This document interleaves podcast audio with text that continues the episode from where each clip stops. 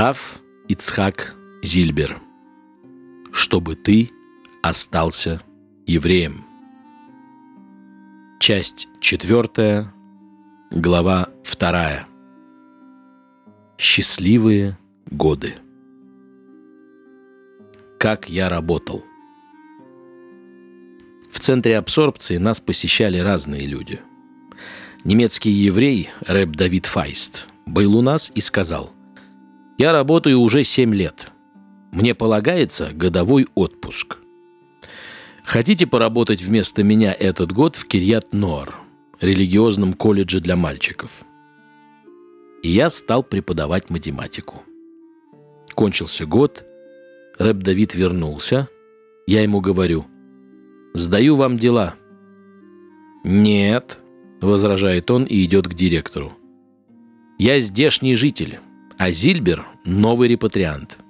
Если вы ему оставите несколько часов, я остаюсь. Если нет, я ухожу.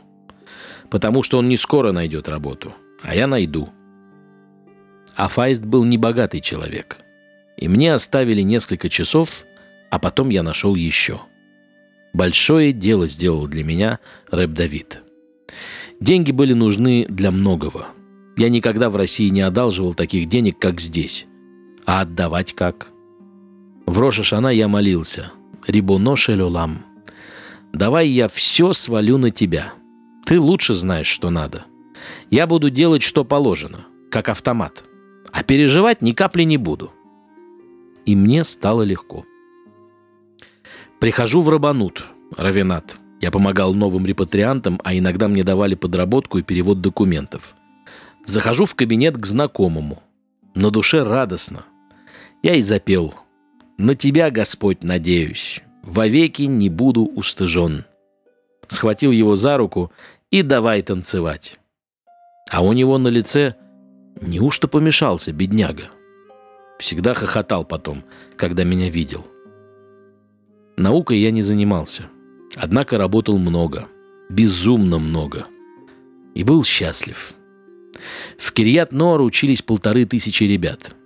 Я дополнительно занимался с ними в общежитии с 11 до 12 ночи.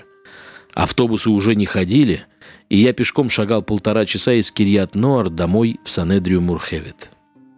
Мне поручили семинар по Торе для новых репатриантов в Хайфе. Раз в 10 дней. Я приезжал домой в два ночи – к половине восьмого утра являлся в колледж, а на дорогу уходило минут 45.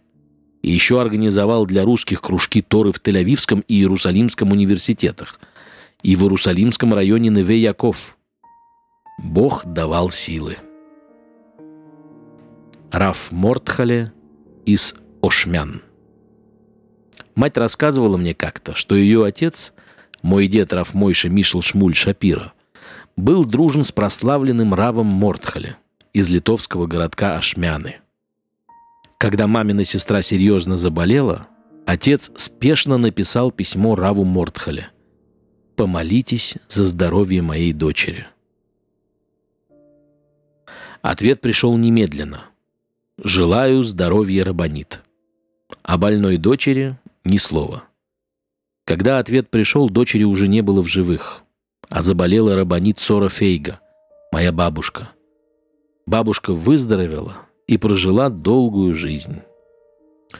Позже, где-то в 60-е годы, я наткнулся в книге, не помню название, на сообщение о Раве Мортхале. Говорилось о необычном письме, которое в 1881 году Рав Мортхале послал Раву Пинхасу Михаэлю из города Антиполя – Буквально на днях это письмо было напечатано в одной израильской газете, так что привожу его здесь в сокращении. В ночь накануне Йом-Кипура я учил то, что должен был учить, и вздремнул. Во сне пришел ко мне человек. «Что с тобой? Почему дремлешь? Встань! Проси у Бога!»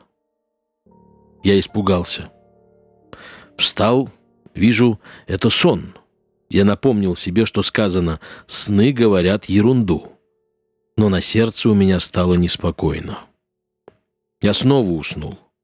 Снова приходит тот человек, и с ним еще двое. Эти двое говорят, «Знай, сон был правильным. Подумай о своих делах». Я спросил, что я должен делать? И проснулся. Вижу, что это сон. И опять говорю себе, сны не прибавляют и не убавляют.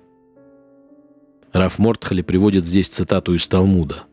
По закону Торы сны не должны влиять на наши действия, потому что нельзя ручаться, верны они или нет. Скажем, ваш покойный дедушка сообщил вам во сне, что зарыл в поле деньги, и они предназначены для цдаки.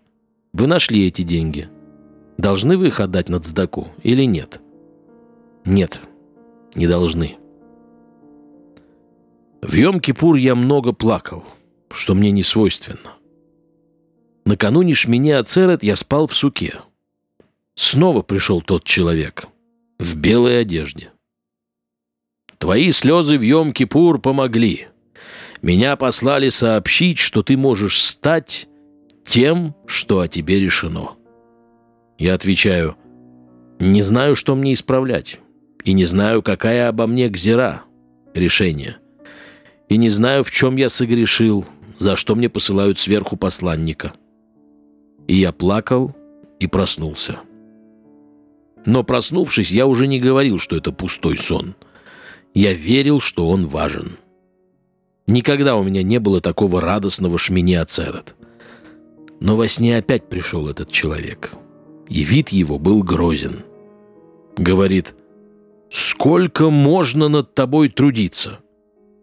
Я прошу, «Объясни, в чем дело?» Он ответил, «Я Раф Йосеф бен Лев». Был такой великий человек в XVI веке. «Я был судьей и разбирал денежные вопросы. У меня судились двое. Присудили, что один должен уплатить другому. Должник отказался. Я его предупредил известным предупреждением и вышел на улицу. Как евреи обеспечивали исполнение законов в своей среде – можно было наложить хэром, запретить людям разговаривать с должником, пока он не отдаст деньги. Это и подразумевается под известным предупреждением. Этот человек дал мне пощечину. Вина лежит на нем и по сегодняшний день. Ты из его потомков. Ты должен помочь. Я говорю, я не знаю, чем. Он велит, я написал книгу «Вопросы и ответы». Добудь эту книгу и учи. Ты должен знать ее наизусть. Это ему поможет. Сколько времени учить? Ты же занят, ты рав, тебе приходится решать множество вопросов, и у тебя дети. Поэтому учи четыре года. Я говорю, но у меня нет этой книги. Ищи. Я тебе подскажу. Купи ее у Равина Антиполя.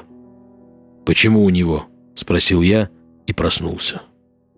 Я был очень занят тогда и за книгой послал человека в Вильно. Через неделю тяжело заболела жена. Пришел еще раз этот человек. «Почему не выполняешь указания? Это последнее предупреждение. Болезнь жены будет тебе знаком». Я говорю, я ведь послал в Вильно, не все ли равно?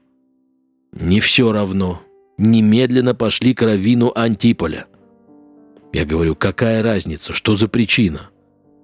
Он объясняет. Равин написал комментарий на трактат «Назир», и нет у него денег напечатать. Ты купишь у него книгу, он отложит деньги, начнет собирать и сумеет напечатать. А какое это имеет отношение ко мне, почему вы сами не идете к антиполеру? Он отвечает, не суйся в тайны Бога, делай, как я сказал. И Раф Мортхале обращается к Раппинхасу Михаэлю, Раву Антиполя, с горячей просьбой. «Я напуган. Прошу вас, пожалейте меня и пришлите книгу. Я уплачу сколько нужно. Моя жена в большой опасности. Молитесь за меня. Ваш друг» и тому подобное. Такое вот письмо. И вот возвращаюсь я в очередной раз из Хайфы. Снегопад – только к полуночи добрался я до Тель-Авива. Снег валит. Дороги непроходимы. До Иерусалима транспорта нет. Приходится остаться в Тель-Авиве. Я жутко устал, не замечал обстановки, так что толком и не помню, как попал в этот дом. Кажется, спрашивал у редких прохожих, где можно заночевать, и мне указали. «Попытайтесь сюда, здесь могут приютить». Я постучал, дверь открыл человек лет 50. Религиозный, вежливый, предложил войти. Я вошел, осмотрелся. Книг у него полно. Вдруг я вздрогнул. Я увидел книгу комментариев Равина из Антиполя на трактат «Назир». Ту самую книгу, о которой говорилось во сне. Я никак этого не ожидал.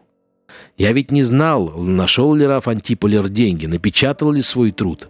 В книге, что я читал, не говорилось, чем дело кончилось. А сам я по занятости не узнал и не вспоминал об этой истории. И вдруг изданная книга. Большая радость. Спрашиваю хозяина, не знаете, что это за книга? Он отвечает, как не знать? Я же потомок Пинхаса Михаэля из Антиполя, его родственник. Бог привел. У меня усталость как рукой сняло. А хозяин заново рассказывает всю эту историю про письмо. Слово в слово. Конечно, спать мы уже не легли. Просидели ночь за разговором. Парень собирался жениться. Так мы ему вскоре и свадьбу устроили по закону. Как-то раз было пять бритов в один день. И все дети. Так что каждый с папой или с мамой. Все десять человек у нас и ночевали. В наше отсутствие они сварили трефное. Естественно, испортили посуду.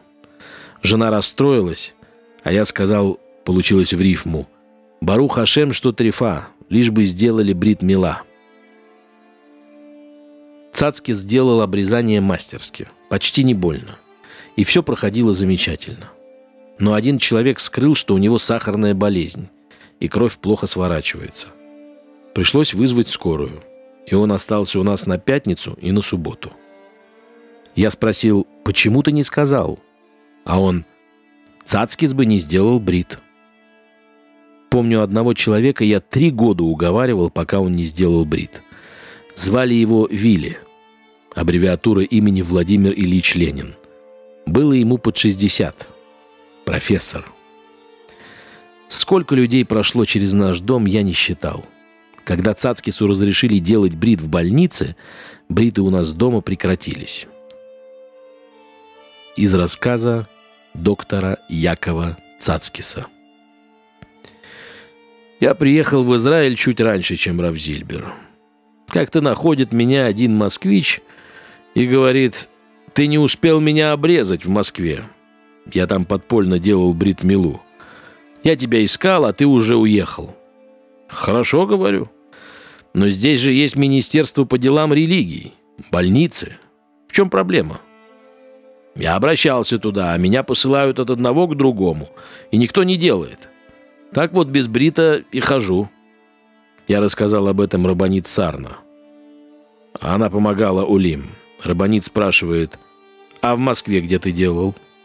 Дома делал, у брата, у приятеля. Она говорит, Почему бы тебе не сделать у нас дома?» Рабанит принесла необходимые инструменты. Первое обрезание, которое я сделал в Израиле, я сделал у нее дома. И потом еще несколько раз у них делал. Вскоре приехал Рав Зильбер. С семьей Рава Сарна, Рош Ешива Хеврон, Рабыцкак был хорошо знаком. Рав с женой описали ему обстановку, объяснили насчет бритмилы и рабанута – Рассказали, что несколько обрезаний я сделал у них дома. И тогда Рыбыцкак запряг меня по старой памяти. Мы обратились к Рабани Царна. Она взяла в больнице Шары и Цедек все необходимое, и мы стали делать обрезание в доме у Рыбыцкака. Либо у него, либо у моего брата. Позже в других местах. После брита положен кидуш. Мы скидывались, покупали бутылку вина, печенье, Иногда приезжавшие сами привозили. Как-то делали мы брит в больнице Бекур-Холим. Рыбыцкак вдруг исчез. Дело было зимой, холод собачий, дождь. Прибегает, приносит бутылку вина и пряники. Смотрю, он без пальто. «Где ваше пальто?» Отвечает что-то невразумительное. На следующий день вижу, опять без пальто ходит. Я говорю, Рыбыцкак, дождь ведь. Что ж вы без пальто? А я его заложил. Как заложил? Ну вот, я приносил пряники и вино. У меня денег не было. Я зашел в магазин наш Штраус рядом с больницей. Отдал им пальто. И они мне дали, что я просил. Я пошел в магазин. Что же вы делаете? Такой человек к вам приходит, просит бутылку вина и пряники, а вы пальто берете. Они говорят, откуда мы знаем? Пришел какой-то Руси. Я говорю, какой Руси? Это же Рав Ицхак Зильбер. Ему же надо было для Брита. Они говорят, он бы сказал, разве мы взяли бы у него пальто? Пусть сейчас же приходит. И стали извиняться. Он пришел, отдал 10 шекелей и забрал пальто. Это был 74 год, я помню. Потому что потом деньги уже появились у всех. А тогда Зильберы только приехали – из рассказа преподавателя московской ешивы Турат Хаим Цви Патласа. Как-то Равыцхак договорился с Моэлем, а этот Моэль был одновременно раввином большого жилого района, о брите для новорожденного из семьи Алим. Чтобы успеть издалека к назначенному времени, он пытался остановить любой транспорт и в конце концов прибыл на брит на мотоцикле. Семья с восьмидневным младенцем уже ждала – Мойль закончил предыдущий брит, посмотрел на часы и говорит «Все, больше не делаю. До захода осталась одна минута. После захода брит милу делать нельзя». Равыцха как стукнет кулаком по столу. «У меня есть удостоверение от Рава Моше Фейнштейна, и я приказываю вам делать. Либо вы успеете, либо солнце остановится». И Рав послушался. Главное успеть сделать хитух, само обрезание. А зашивать можно и после захода. Он закончил, тучи разошлись, и еще показался луч солнца. С тех пор, встречая Рава Зильбера, Моэль всегда напоминает ему, как он остановил солнце. Равыцкак получил смеху, удостоверение Равина, так. Находясь в Америке, он посетил Рава Маше Эйнштейна – они говорили час, и когда Равыцкак уже уходил, Рав Маше Фейнштейн остановил его. «Подождите». И написал, что удостоверяет. Рав Ицхак Зильбер является раввином, обладающим знаниями и так далее. Короче, выдал Раву Ицхаку равинское удостоверение. За эти годы я слышал всего раз, чтобы Рав Ицхак Зильбер воспользовался своей властью равина ради этого обрезания – на лагерных нарах. Я слышал о человеке, который в лагере в Патьме, Хазар Бетшува, вернулся к вере. И сам себе в лагере сделал обрезание. Это было в 70-е годы. Рассказал мне эту историю о своем солагернике Миша Виндыш. Рассказал, когда тот приехал в Израиль. Я просил передать ему, чтобы он показался Моэлю. Позже мы познакомились. Этот человек жил в Тель-Авиве, и у него возникли некоторые проблемы с верой. Мы с Мишей к нему поехали. Поговорили. Хозяин пошел нас провожать. Стоим втроем, хозяин без кипы, на автобусной остановке. Идет какой-то человек. Подходит. Останавливается. Странный такой. Не то чудак, не то пьяный. Вытащил из кармана кипу, уставился на нее – смотрит, смотрит и говорит на чистом иврите. «Что она, 40 кило весит?» Задумался. «Почему же я не хочу ее надевать?» Снова задумался. «Ецерара! Вот оно что!» И надел. Свиток Эстер в Ткоа. Когда заселили Ткоа в 73-74 году, я туда часто приезжал – в поселении жило много русских. Были и американцы. Долгое время я был для них раввином. И обязательно каждый Пурим читал им свиток Эстер. Об одной поездке туда я расскажу. Вечером в Пурим пошел снег. Я взял такси в 6 часов вечера. От Иерусалима до Ткоа минут 40-50 езды. Но снегопад. В Израиле это стихийное бедствие. Машина все время останавливалась, застревала. Таксист замучился и поехал назад. Я взял другое такси и поехал еще раз. Бились мы, бились, заплутали, чуть не попали к арабам, не смогли добраться. И таксист увез меня назад. Во второй раз. Было уже часов восемь. Я решил не сдаваться и в девять поехал в третий раз. Та же история. Снега еще больше, и водитель еще больше запутался. Я взял в четвертый раз такси и в 12 ночи добрался таки до Ткоа. Успел собрать людей и прочитать свиток Эстер. На завтра опять читаю свиток, и как раз на середине вижу, несколько человек собираются уйти.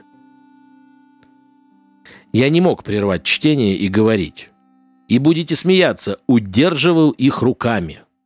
Я провел праздничную трапезу, мы станцевали, а под вечер я уехал домой.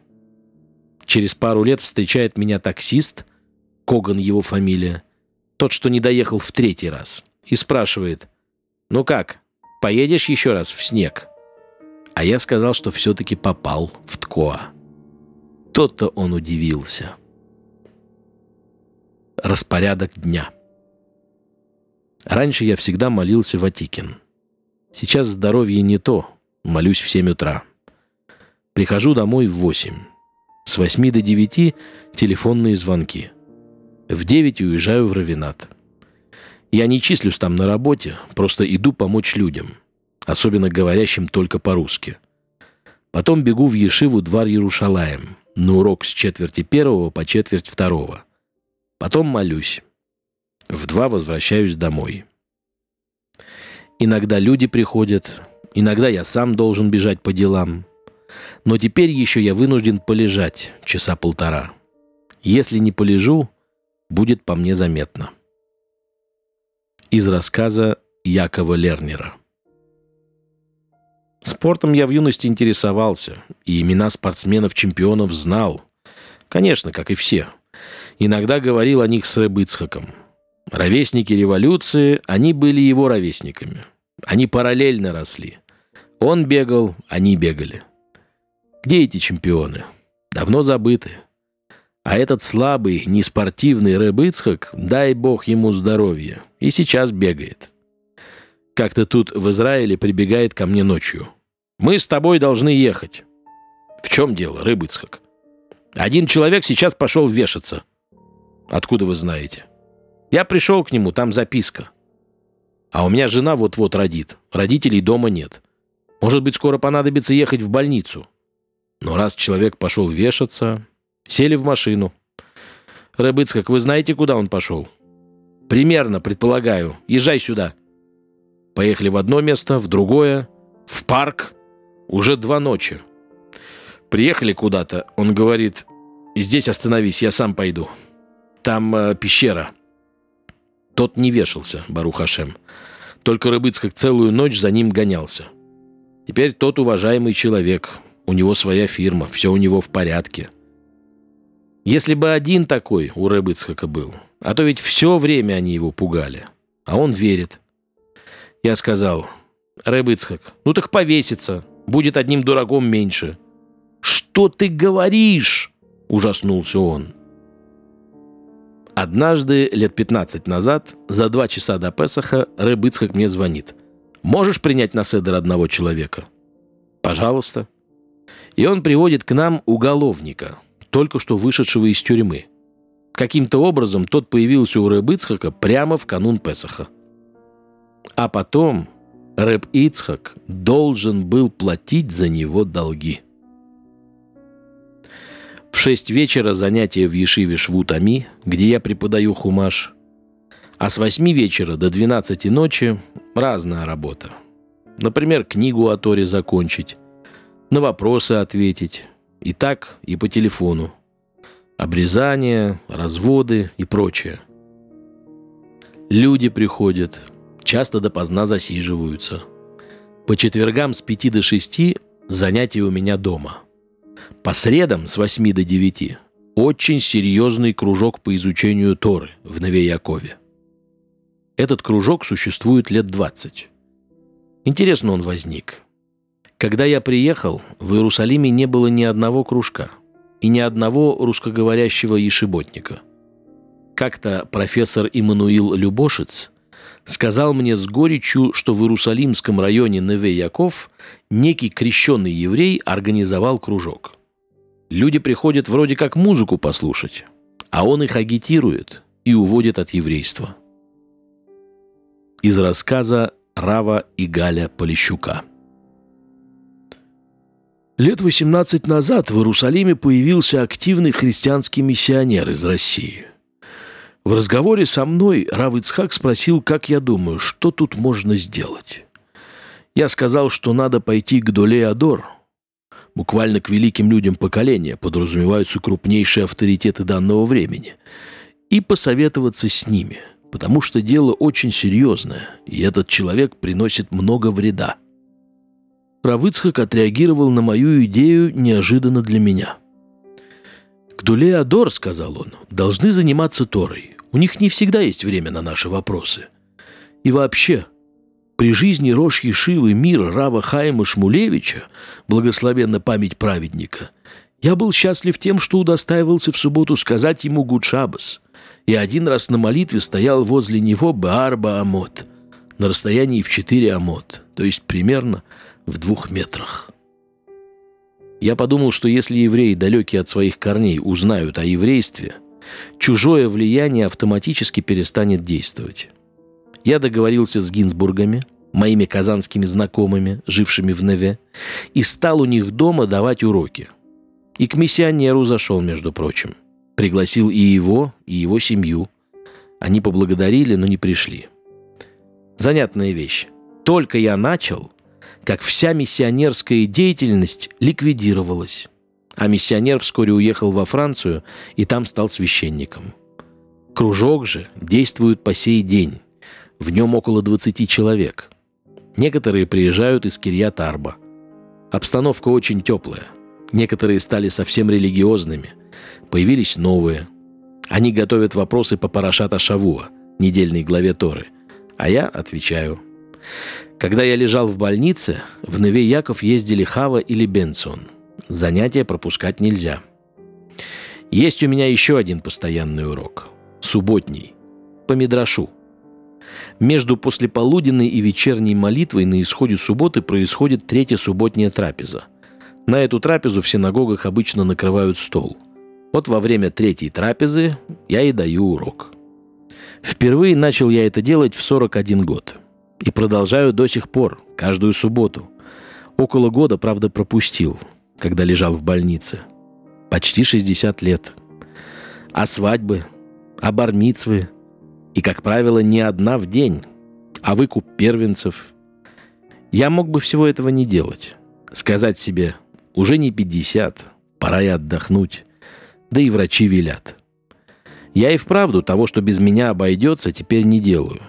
Но Уроку в Неве уже лет 20. Люди, которые туда приходят, сильно изменились за эти годы. Не могу же я все бросить. И ни одно дело так. Я и рад.